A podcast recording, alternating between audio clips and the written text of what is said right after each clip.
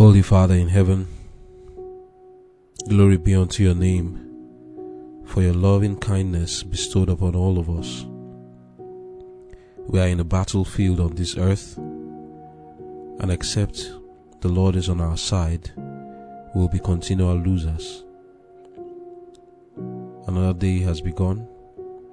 We have battles to fight. Lord, we pray, please equip us and strengthen us. Be by our side, O Lord. May your word enter into our lives, strengthen us and help us. We pray, Father, that the words we will be listening to now shall be an armor to us. We ask, Father, put your words in my mouth, O Lord, for I have nothing to say to equip anyone. But I pray, Father, that you will speak through me. Grant all of us, both I who is speaking and those who are listening, of your Spirit, that by your Spirit we shall be empowered to do the will of the Lord. In Jesus' name I've prayed. Amen.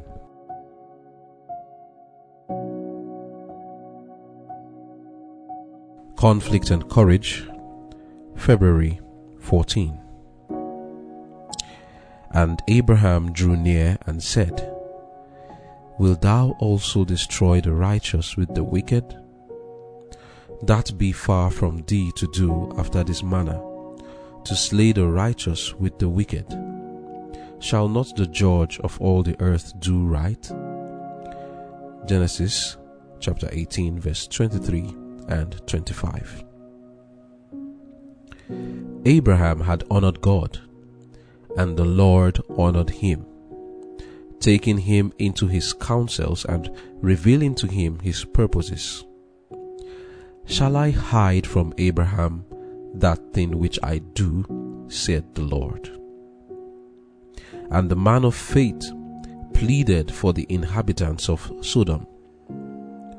Once he had saved them by his sword, now he endeavored to save them by his prayer. With deep reverence and humility, he urged his plea. Himself a sinner, he pleaded in the sinner's behalf. Such a spirit all who approach God should possess. Yet, Abraham manifested the confidence of a child, pleading with a loved father. He came close to the heavenly messenger and fervently urged his petition.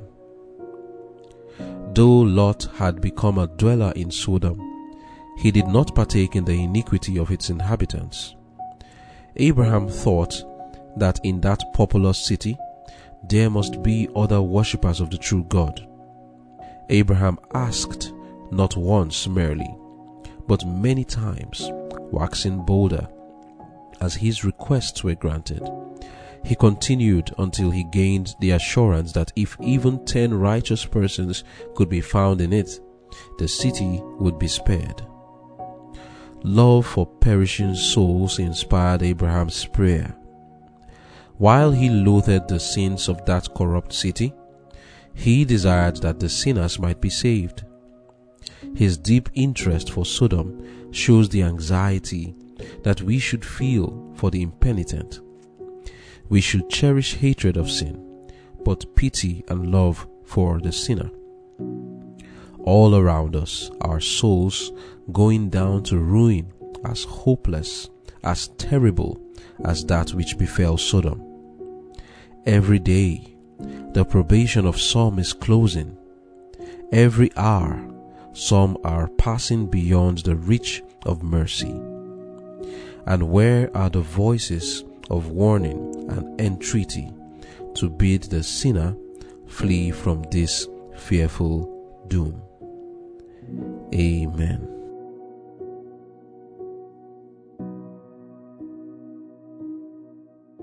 The title of our devotion is Countdown for Sodom. Our key text is taken from Genesis chapter 18, verse 23 and 25. And it says, And Abraham drew near and said, Wilt thou also destroy the righteous with the wicked? That be far from thee to do after this manner, to slay the righteous with the wicked. Shall not the judge of the earth do right? Here we see the story of Abraham pleading with the Lord. We have already seen how hospitable Abraham was, and in receiving this, these strangers that were passing by his home, he did not know he was receiving the God of heaven, the creator of heaven and earth, was walking by his home.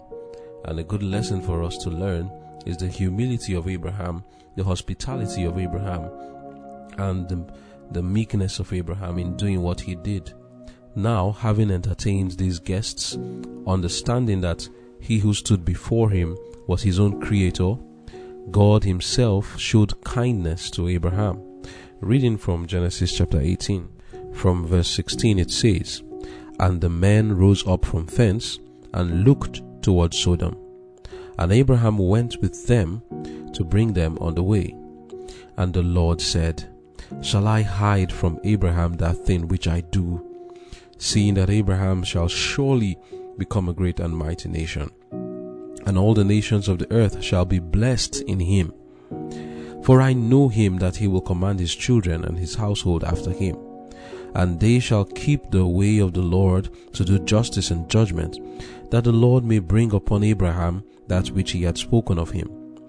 And the Lord said, because the cry of Sodom and Gomorrah is great, and because their sin is very grievous. I will go down now and see whether they have done altogether according to the cry of it, which is come unto me, and if not, I will know. Very important lessons to he learn from here. Abraham at this time, an old man, chooses to see his visitors off, to, to give them an escort and he walks with them. It's a lesson for us too.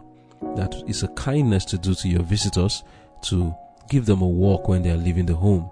Abraham did the same thing. If Abraham had just told them goodbye, nice to have you around, the conversation which he had with the Lord wouldn't have taken place. But he escorted them. And in escorting them, that was when the Lord said, Should I hide from Abraham that thing which I do? Which leads me to another lesson. You see, God is a perfect judge of character. God could see the future of Abraham, but this was a future Abraham had made for himself. And what was it the Lord said? The Lord said, Should I hide from him, seeing that Abraham shall surely, wow. It seems Abraham's destiny was fixed.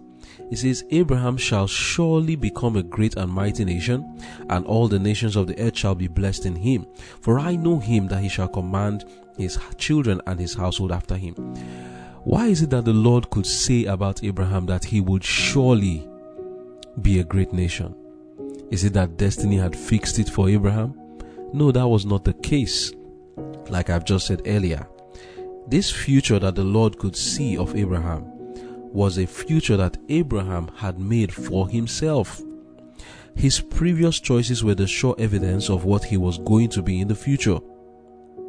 Because of the choices Abraham had made in the in the past, the Lord had already known. He had already tested Abraham. The sacrifices that Abraham had made is what made Abraham to be called the friend of the Lord. We can also be called a friend of the Lord we can so fulfill the will of God that He will call us His friends. There is a sacred union we can have with God if we will honor Him by firm, strict obedience to His laws and also by representing Him in a crooked and perverse generation. God's blessings and His intimacy, His closeness are always reserved for those who also make His course their own course. To such who at all hazards and without selfish purposes will make sacrifices for the Lord. Surely, out of love, God will not hide what He does from them. He will call such ones His friends. Do you seek to be to to make the name of the Lord great? Then you ask yourself the question: Can you make the sacrifices Abraham made? Have you left father, mother, brother, sisters? Have you left the world for Christ's sake? Have you made tough sacrifices for the Lord when the Lord has required it from you? Then by making those choices, you are sealing your destiny. Abraham sealed his destiny with the choices he had made, and that was why the Lord could say, Surely he is going to be a great nation. I know him, he will command his house after after himself to follow after the Lord. Why did God know this about Abraham? His past choices were evidences of what his present and future was going to be. What has your past been? When the Lord has required you to make sacrifices, did you make them? The Lord cannot call you his friend unless you do that. In John 15 and John 16, when the Lord was talking to his disciples, he said to them, Henceforth I call you friends. Why would the Lord call them friends? Peter at the time had asked Jesus, We have left all and followed thee. What shall be there for us? Now my point is, these twelve disciples, Judas later later went back, but the other eleven they had left all. They also made the same sacrifice Abraham made. They left their father, their country, their kindred for the Lord's sake, and the Lord called them friends. David was called a man after the Lord's heart because he also made great sacrifices for the Lord when it was required of him.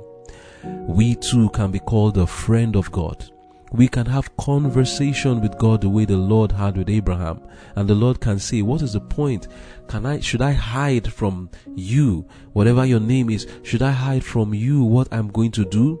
The Lord can come so close to us and reveal to us His plans if we will make great sacrifices for Him.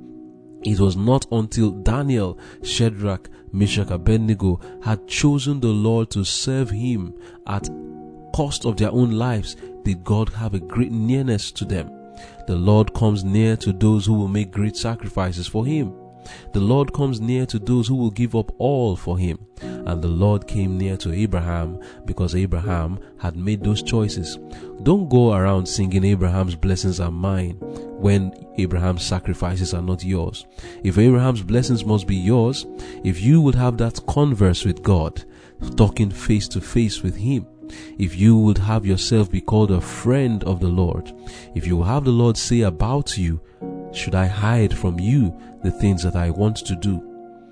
Then be ready to make those sacrifices for the Lord.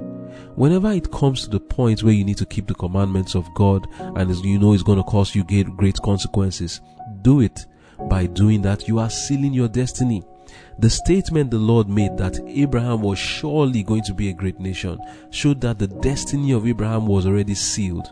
But how was this destiny sealed? It was sealed by Abraham's past decision. His faithfulness to God in the past had sealed his destiny. God can judge our characters by what we have done in the past. But what we are doing today matters because we are making history for ourselves. It doesn't matter what the past had been I don't know what Abraham's 75 years was before the Lord came and told him to leave his father's house. The Lord is telling you today, forget about the past. Start today and you will see the Lord will come near to you. That is one lesson that we can learn. Another thing now going on in Genesis 18, reading from verse 22 downward, it says, And the men turned their faces from thence and went towards Sodom. But Abraham stood yet before the Lord. And Abraham drew near and said, Wilt thou also destroy the righteous with the wicked? Peradventure there be fifty righteous within the city. Wilt thou also destroy and not spare the place for the fifty righteous that are therein? That be far from thee to do after this manner, to slay the righteous with the wicked, and that the righteous should be as the wicked. That be far from thee. Shall not the judge of the earth do right? And the Lord said, If I find in Sodom fifty righteous within the city, then I will spare all the place for their sakes. And Abraham answered and said, Behold now, I have taken upon me to speak unto the Lord, which am but dust and ashes. Peradventure, there shall lack five of that fifty righteous. Wilt thou also destroy the sixty for lack of five? And he said, If I find there forty and five, I will not destroy it. And he spake unto him yet again and said, Peradventure, there shall be forty found there. And he said, I will not do it for forty's sake. And he said unto him, Oh, let not the Lord be angry, and I will speak. Peradventure, there shall thirty be found there. And he said, I will not do it, if I find thirty there. And he said, Behold now, I have taken upon me to speak unto the Lord. Peradventure, there shall be twenty found there. And he said, I will not destroy it for twenty sake. And he said, Oh, let not the Lord be angry, and I will speak yet but this once. Peradventure ten shall be found there. And he said, I will not destroy it for ten sake.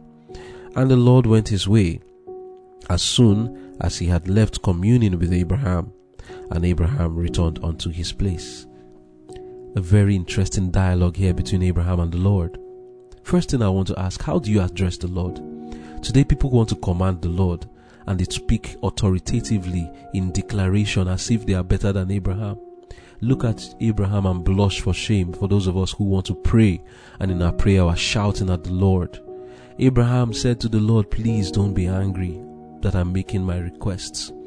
Do you say that when you are praying to the Lord? Or do you pray with such authority as though you are speaking to the rock and using, like Moses did, using your stick to hit the rock? The Lord is not your mate. The Lord is God, terrible and mighty. And for us to talk to the Lord, we must understand that we are given a privilege. Abraham understood that it was a privilege to make requests he had no right to make any request from the Lord. He had no nothing he could point to and say, This is my justification. This is what I have done for the Lord. This is my merit that makes me deserve what I'm asking for. And he asked like a sinner, like we read in our devotion. Abraham saw himself as a sinner and requested like a sinner.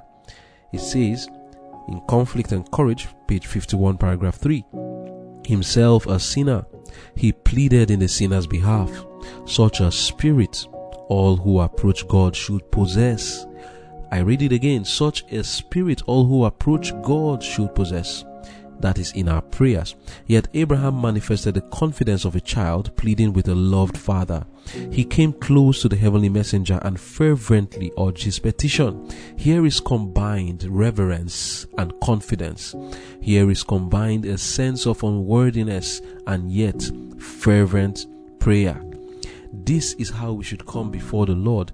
Do not forget who you are, that you are a sinner. But at the same time, do not forget who the Lord is, that He is a merciful God. Remembering that you are a sinner, you come before the Lord and speak in humility. Remembering that He is God, you come before Him in reverence with your voice, your tone, your looks, and the choice of your words made in such a manner that you realize who you are talking to and you realize who you are. Not going and speaking in such authority like we see many people do today, thinking that because they want to show that they are powerful, that they are prophets, and then they start to say, I declare this and I declare that, shouting at God, making requests, telling Him, do it now, now. That's not how to speak to the Lord. You have forgotten who you are talking to. The Lord is merciful that He tolerates such kind of irreverent behavior, such kind of disrespect that we give to Him. Look at Abraham and blush for shame. This is the way to address the Lord, pleading, understanding that we are sinners and the Lord, we ought to be reverent towards Him. But having understood that, we still understand that the Lord is our Father to us and we can plead with Him and press our petitions fervently, confidently. But where does our confidence come from? Does it come from self? Does it come from a sense of our own worthiness and righteousness and holiness? Is that how you come before the Lord in confidence of your own self? No, you come in the confidence of our Lord Jesus Christ, in confidence of God's own character, that since He has said we should come, then we come boldly before the throne of grace, confident in His word. Since His word said so, I am only doing it because His word said so. It was left for me, I will not come close to the Lord. I don't see why I should make any request after I have done despite to His grace so much. Knowing that I'm a sinner, why should I come and ask? The only reason I come to ask of the Lord and plead my petition before Him is because He has said I should do so, and because of my Lord Jesus who died on the cross. Now, that doesn't mean I should be irreverent towards Him just because He has given me the opportunity, but I should also understand that I don't deserve it Therefore, I'll be reverent. That's a lesson there. Another lesson we see here is the dialogue and the request of Abraham shows us that the world owes its existence, the world owes its preservation to the few righteous among it. The plea of Abraham asking that if there were 10 righteous people in Sodom, the Lord should not destroy it, and the Lord granted that shows us that it is on account of the presence of the righteous in our cities, in our villages, that the Lord has not destroyed. Reading in the book of Proverbs, chapter 11, verse 11, it says, By the blessing of the upright, the city is exalted, but it is overthrown by the mouth of a weak of the wicked. The blessing of the upright is what keeps a city going. Again, in Proverbs 14, verse 34, it says, Righteousness exalteth a nation, but sin is a reproach unto a people. Here in Genesis 18, verse 32, the Lord said, I will not destroy it for ten's sake. This shows that we can preserve our people by being righteous. For the sake of ten righteous, God would have spared the city. God spares many today because of his children who are in the place. The wicked owes its existence to the presence of the righteous in their cities. Let there be no righteous in the city, and the Lord will come down to see. Count down for Sodom is the title of our devotion. And here we see the Lord is counting down. He told Abraham that the wickedness in Sodom was great and he has come down to see. Just as he came down to see what they were doing in the Tower of Babel, the Lord came down to see. If the Lord comes down to see what is going on in your life, what will he see? If he comes down to see what is going on in our cities, what will he see? I pray that the Lord will see good and he won't see anything by the which he would use uh, to destroy us. Love for sinners is another lesson we see in the life of Abraham. Love for sinners shown by warning them of their end. It ought to be a sad thing for us to see the death of the wicked or people in sin around us. We can liken and relate uh, with Abraham in what was happening in his time because today sodomy is in the rise. We see the LGBT community around us the gay community. How do you view them? Abraham had the gay community around him, and he pleaded on their behalf that the Lord should not destroy them. We also ought to plead on their behalf that they should be spared. But how do we show love? Is it by tolerance? You see, tolerance is not the same thing as love, and tolerance is not the same thing as patience. Patience doesn't mean we've given up. Patience means that we are waiting. We are waiting to see the change and it shouldn't be a thing of joy to see the destruction of the wicked.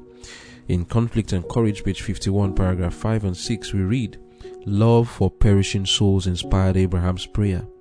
While he loathed the sins of that corrupt city, he desired that the sinners might be saved. His deep interest for Sodom shows the anxiety that we should feel for the impenitent. We should cherish hatred of sin, but pity, pity, pity and love for the sinner. All around us are souls going down to ruin as hopeless, as terrible as that which befell Sodom. Every day, the probation of some is closing. Every hour, some are passing beyond the reach of mercy. And where are the voices of warning, not the voices of encouragement in sin, but voices of warning and entreaty to bid the sinner flee from this fearful doom. Where are the hands stretched out to draw him back from death? Where are those who, with humility and persevering faith, are pleading with God for him? the help we can give to sinners around us is to pray for them, not just to talk about how what they are doing is wrong or to talk about how it is a sin, but rather go on our knees and pray for the sinner. Plead with God to spare them and plead with God that their life should be changed. Abraham hated the sin but loved the sinner, and that is how we should also be. But one would ask, why should I love the sinner who are engaged in what you consider to be disgusting behavior? I'll tell you how you can't do that. When you understand that the devil is behind many of the evils that's going on in our world. And when you see people manifest terrible behavior, you need to understand that Satan is behind it. Were it to be of them of their own selves, many will not be engaged in the behavior that we see them engaged in, especially as I say now, sodomy. And um, yeah, many people do not see these things as wrong, but the word of God is clear. Even God Himself said that these people, their sin was exceeding great and he needed to see it for himself and deal with the issue. Not that God was not patient with them, he himself was patient. Abraham was not more merciful than Jesus Christ. He's not any more merciful than our Lord who created the heavens and the earth and even created man. The Lord himself doesn't delight in destroying the sinner. In the book of Ezekiel, we are told that that he doesn't he doesn't delight in the destruction of the sinner, but that the sinner should turn from their wicked ways and leave. And the Lord pleads with us, turn ye, turn ye, for why will you die? The Lord doesn't interest himself in destruction, but there comes a time when there is a countdown, and as the Lord is counting down, then he has to intervene when things have gone beyond measure. And for us, we need to learn to love the sinner Many people are suffering in sin, struggling. Why? Not for any reason that they caused for themselves, but by the education they received. They do not know any better and they are practicing the evil they are practicing. For some others, they struggle with it.